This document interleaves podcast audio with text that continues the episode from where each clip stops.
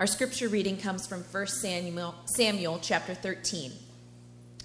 Sometime later, David's son Amnon fell in love with Tamar, the beautiful sister of Absalom, who was also David's son.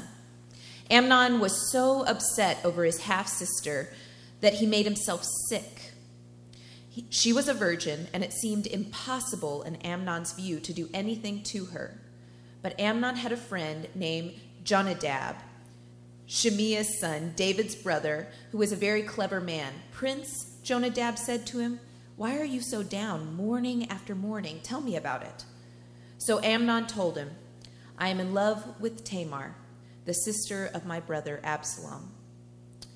Lie down on your bed and pretend to be sick, Jonadab said to him. When your father comes to see you, tell him, Please let my sister Tamar come and give me some food to eat let her prepare the food in my sight so that I can watch and eat from her own hand. So Amnon lay down and pretended to be sick.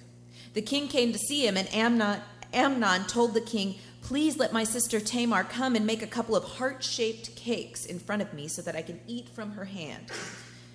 David sent word to Tamar in the palace Please go to your brother Amnon's house and prepare some food for him. So Tamar went to her brother Amnon's house where he was lying down. She took dough, kneaded it, made heart shaped cakes in front of him, and then cooked them. She took the pan and served Amnon, but he refused to eat. Everyone leave me, Amnon said. So everyone left him. Then Amnon said to Tamar, Bring the food into the bedroom so I can eat from your hand. So Tamar took the heart shaped cakes she had made and brought them to her brother Amnon in the bedroom. When she served him the food, he grabbed her and said, Come have sex with me, my sister. But she said to him, No, my brother, don't rape me. Such a thing shouldn't be done in Israel. Don't do this horrible thing. Uh, think about me. Where could I hide my shame? And you, you would become like some fool in Israel. Please just talk to the king. He won't keep you from marrying me. But Amnon refused to listen to her. He was stronger than she was, and so he raped her. But then Amnon felt intense hatred for her. In fact, he hated her. His hatred for her was greater than the love he had felt for her. So Amnon told her, Get out of here. No, my brother, she said. Sending me away would be worse than the wrong that you have already done. But Amnon wouldn't listen to her. He summoned his young servant and said, Get this woman out of my presence and lock the door after her. She was wearing a long sleeved robe because that was what the virgin princess wore as garments. So Amnon's servant put her out and locked the door after her. Tamar put ashes on her head and tore the long sleeved robe she was wearing. She put her hand on her head and walked away, crying as she went.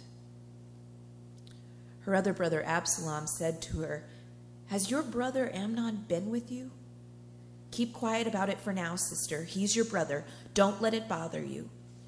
So Tamar, a broken woman, lived in her brother Absalom's house. When King David heard about all this, he got very angry, but he refused to punish his son Amnon because he loved him as his oldest child. Absalom never spoke to Amnon, good word or bad, because he hated him for raping his sister Tamar. Two years later, Absalom was shearing sheep at Baalhazor near Ephraim, and he invited the two, all the king's sons. Absalom approached the king and said, your servant is shearing sheep. Would the king and his advisers please join me? But the king said to Absalom, No, my son, we shouldn't go at all, or we should be burden, a burden on you. Although Absalom urged him, the king wasn't willing to go, although he gave Absalom a blessing. Then Absalom said, If you won't come, then let my brother Amnon go with us. Why should he go with you? They asked. But Absalom urged him until he sent Amnon and all the other princes. Then Absalom made a banquet fit for a king. Absalom commanded his servants, Be on the lookout.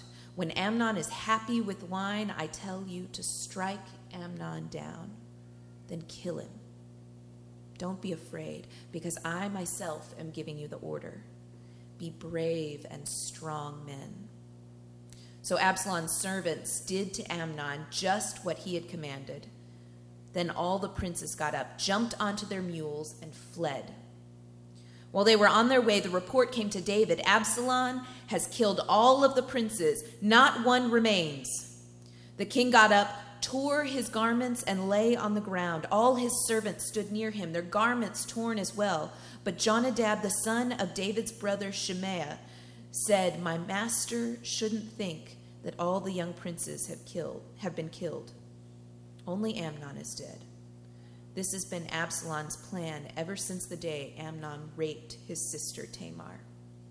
So don't let this bother you, my master. Don't think that all the princes are dead, because only Amnon is dead and Absalom has fled. Just then, the young man on watch looked up and saw many people coming on the road behind him alongside the mountain. Jonadab told the king, Look, the princes are coming, just as I, your servant, said they would. When Jonadab finished speaking, the princes arrived. They broke into loud crying, and the king and his servants cried hard as well. Meanwhile, Absalom had fled and gone to Geshur, King Talmai, excuse me, Ammihud's son. David mourned for his son for a long time, but Absalom, after fleeing to Geshur, stayed there for three years. Then the king desired to go out after Absalom, faded away because he had gotten over Amnon's death. May the Lord bless our understanding of this reading.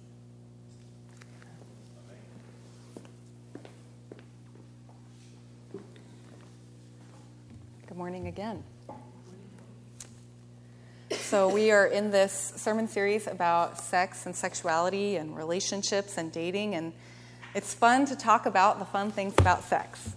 Um, but if we are going to be real, we have to talk about the hard things as well.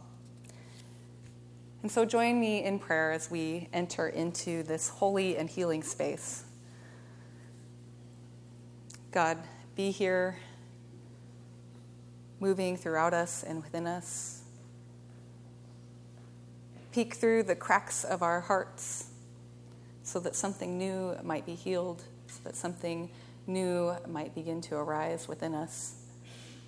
Ready our hearts and our minds to receive what it is that you have to say to us today. Amen. So, about a year and a half ago, I preached a sermon about not allowing your past to define you. As a way to respond, I included these little slips of paper in the worship guides that said, I am not my blank. And at the end of the sermon, I gave some folks some time to think about what harmful identifiers they might need to, um, or behaviors or experiences they wanted to give up or let go of. And then I invited them to write these out onto those blank slips of paper and lay them on the communion table when they came up for communion. I saw a lot of people writing.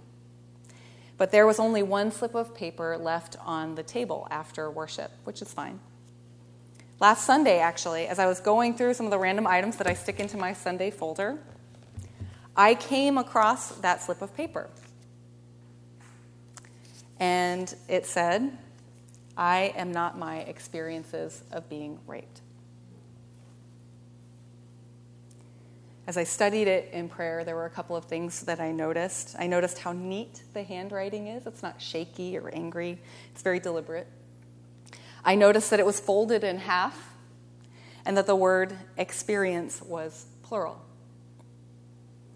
Now, I don't know who wrote this out, and I, I don't really need to, but I know that statistically, this could be about nine or ten women in this room, or one or, ten, one or two men as well. I know that for however much this world has progressed, there are some things that tragically remain the same. That Tamar's story from so long ago is someone's story here today.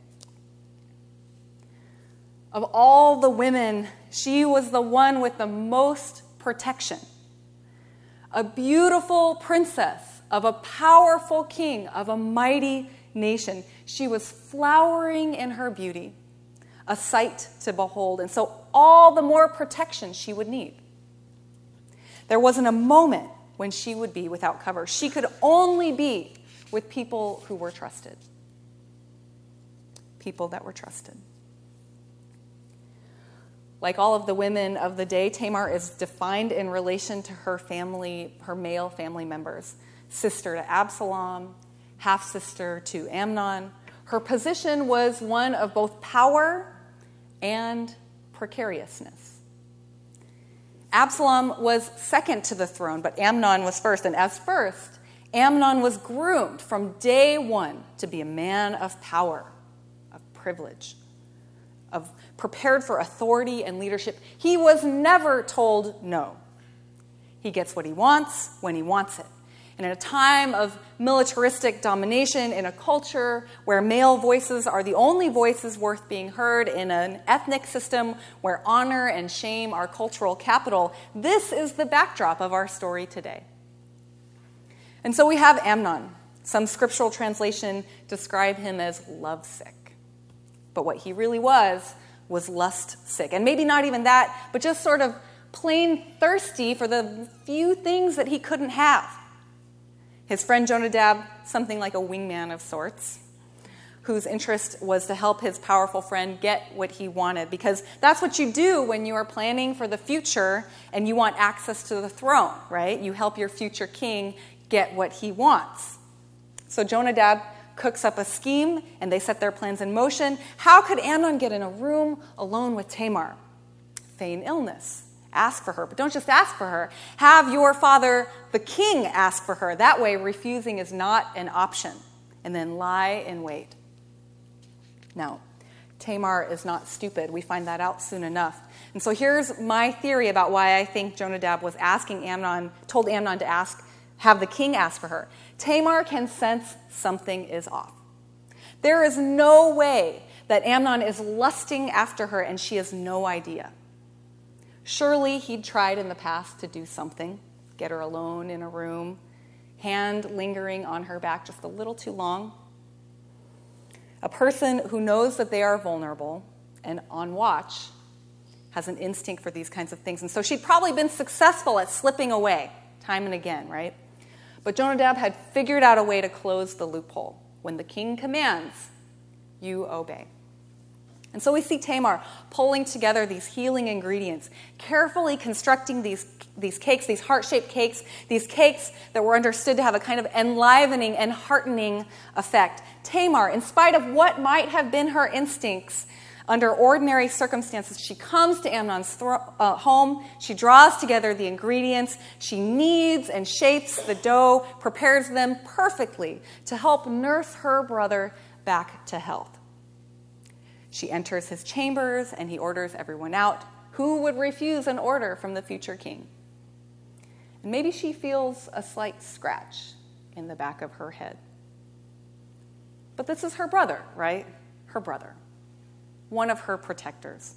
Her brother, someone she had grown up with, had shared memories with, had been raised to respect and honor, and even turn to in times of need.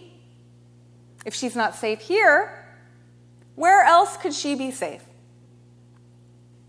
So she enters his room, and after he orders everyone out, she reaches out to feed him, and he grabs a hold of her hand and makes his intentions plain have sex with me. And here is where we see that Tamar is more than a beautiful and compassionate princess. She is, throughout this entire sequence, a portrait of courage. She uses intelligence, strength, and soul. First, she uses intelligence. She doesn't scream. She doesn't comply. She reasons with him. She tries to help him see the bigger picture. She appeals to their shared values. Such a, such a thing shouldn't be done in Israel. Don't do this horrible thing. And this word she uses that gets translated as horrible in, um, in Hebrew, nebalah, is a word that is talking about irreparable social and relational damage. In other words, it will tear the fabric of our family. Still, he forces himself. So then she tries for personal reputation. Think about me. Where could I hide my shame? You will ruin my future. Doesn't that mean something? And not just my future, but your future as well. No one will respect you.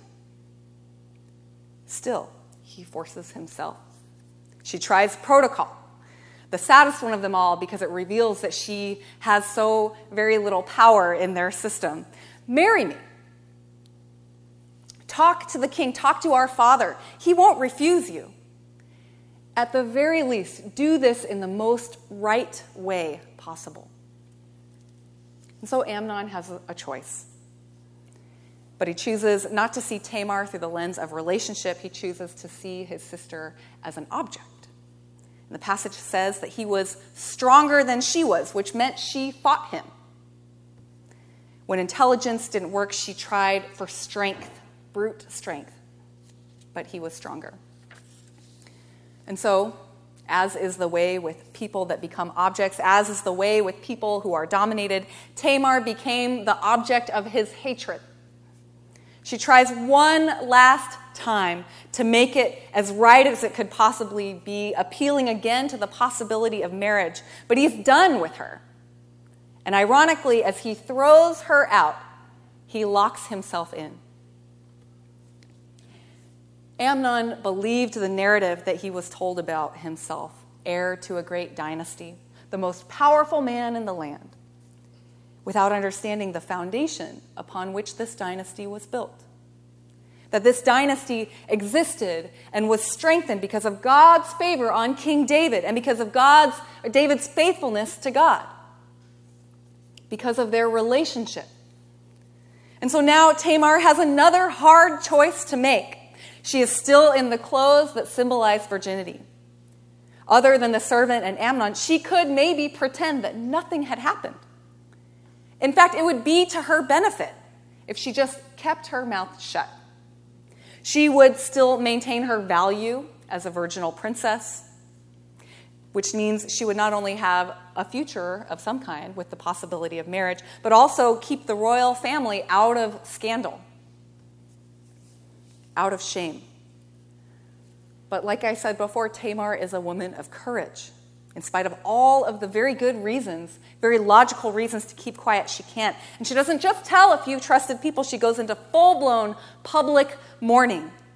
She tears the long sleeves of her gown. She puts ashes on her head. She cries as loudly as her throat will allow. No one can ignore what has happened. She has been violated and refuses to comply with a system that would reward her for silence. And when she goes to her brother Absalom, he doesn't hold her, he doesn't weep with her. He tells her to keep silent. And when her father hears what has happened, he doesn't hold her, he doesn't weep with her, he fumes. And the story about Tamar gets left behind, right? It moves on. The structure is set up so that she's at the mercy of men, and all of the men, all of them, fail her, and she disappears. What happens when sex, a gift from God, a gift from God, is not experienced as a gift, but as a lever for domination? What happens when kindness and compassion and vulnerability are not assets and attributes, but opportunities for violation? What happens when the very people who are closest to you, the ones who you're supposed to trust the most, betray your deepest sense of security, of safety, of self? All too often, the response in families, in schools, in churches are not all that different from what Tamar experienced. At best, what a shame. That's not right. Or, I'm so sorry. Most often, though, the response is silence. There's no space to tell the story because the story is too painful for us, right? It's uncomfortable. We just don't know what to do with it. Heads shaking, we apologetically move on, but the fabric has been torn. There's no space for our hurting there's no space for our violated brothers and sisters, and so they self silence. The numbers are one out of every six women and 3% of men, but we don't really know what those numbers are because these are the, only the ones who actually report, right? Tamar was a courageous woman not just because she used her intellect and her strength in the time of assault. She was also courageous and most courageous because she refused to be silenced. In the face of all that would have rewarded her for her silence, she chose to make some noise and not allow shame and oppression to deform her. She may have been dominated, but she was not destroyed. If she had said nothing, we would not know her name. If she had said nothing, all of the women in her family and in her world would have been more vulnerable. If she had said nothing, her story would not be told today, and women and men in this space would not know that there was a sister in the Bible who stood with courage and demanded dignity no matter what it cost her. If you or someone you know or someone you know of has been a victim of sexual violence, would you raise your hand? Look at all of these hands. That's too many people. If it was just one hand, it would be too many people. This is hard, isn't it?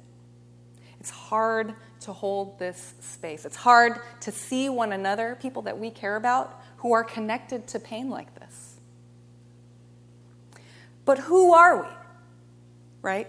And what is our faith? If the gospel that we proclaim, if we can't, if it's not strong enough to create this space, to hold this space for the Tamars among us, and even those among us who maybe even once were Amnon. How do we make a different choice than David? How do we respond not with violent anger like Absalom, but with a righteous anger, a healing anger? How do we, as the hands and feet of Christ, communicate God's deep love, God's restorative grace, God's tender, tender hospitality to those who are rising from the ashes of sexual violence? How do we pursue a different kind of world? So, I'm adapting some guidelines from the blogger Black Girl Dangerous, who wrote about how communities can care for one another after violence. And she wasn't talking about sexual violence, she was talking about the aftermath of the violence of this past summer. But they apply pretty closely. So here they are. The first is to build on and affirm our histories. We don't shy away from Tamar's story because it makes us uncomfortable. We tell stories like hers even louder. They remind us that there is space for an unpicture perfect, picture imperfect kind of person, a picture broken kind of person in our space. We share about Tamar because out of the 188 women named in the Bible, compared to over a thousand men, out of 188 women, her name was included. She was not an unnamed woman. This wasn't a mistake. This is not a mistake. She needs to be remembered because her story, her courage, is part of our faith's DNA. It's part of our DNA of how we move forward. So, secondly, we increase physical and emotional safety. This is a very practical kind of um, a very practical kind of guideline. We create space for those among us who have experienced trauma to be cared for, to be loved. For those among, among us who have never been violated like this, or even more, for those who have recovered, like our sister Macy shared about in her testimony about a year ago, and who is now um, a volunteer with the Rape Victim Hotline. She is a resource, a very practical resource that folks can turn to figure out next steps. But we don't stop there, right? We also make sure our physical spaces, not just our emotional spaces, our physical spaces are places where violation cannot and will not happen. We put systems like our uh, safe sanctuary policies in place so that our kids are protected. We keep an eye out for suspicious behavior, and we care for one another. Thirdly, we build trust, and all of these things are in, intertwined with one another, right? We be the kind of people who will do the work to build space for mutual pr- trust. Sometimes that looks just like patience, right? Sometimes that looks like taking the risk to be vulnerable. even when you really, really don't want to. Mutual means everyone, all of us, step out in faith and courage and trust to one another, and that we honor that trust. Fourthly and finally, we collaborate and we share power and we share choice. Trauma informed communities collaborate and share power with survivors of violence, survivors who decide what they need to feel cared for. Tamar never asked Absalom to kill Amnon, he just made that decision on his own, and it led to even more violence. So, these aren't the only ways to create grace filled, hospitable spaces for those who have experienced trauma, but this is a pretty good place to start. Choosing not to comply with a culture of silence, to let Tamar's ripped sleeves and ash covered head to be seen, allowing her cries to be heard across the span of space and time. This is a good place to start, the right place to start.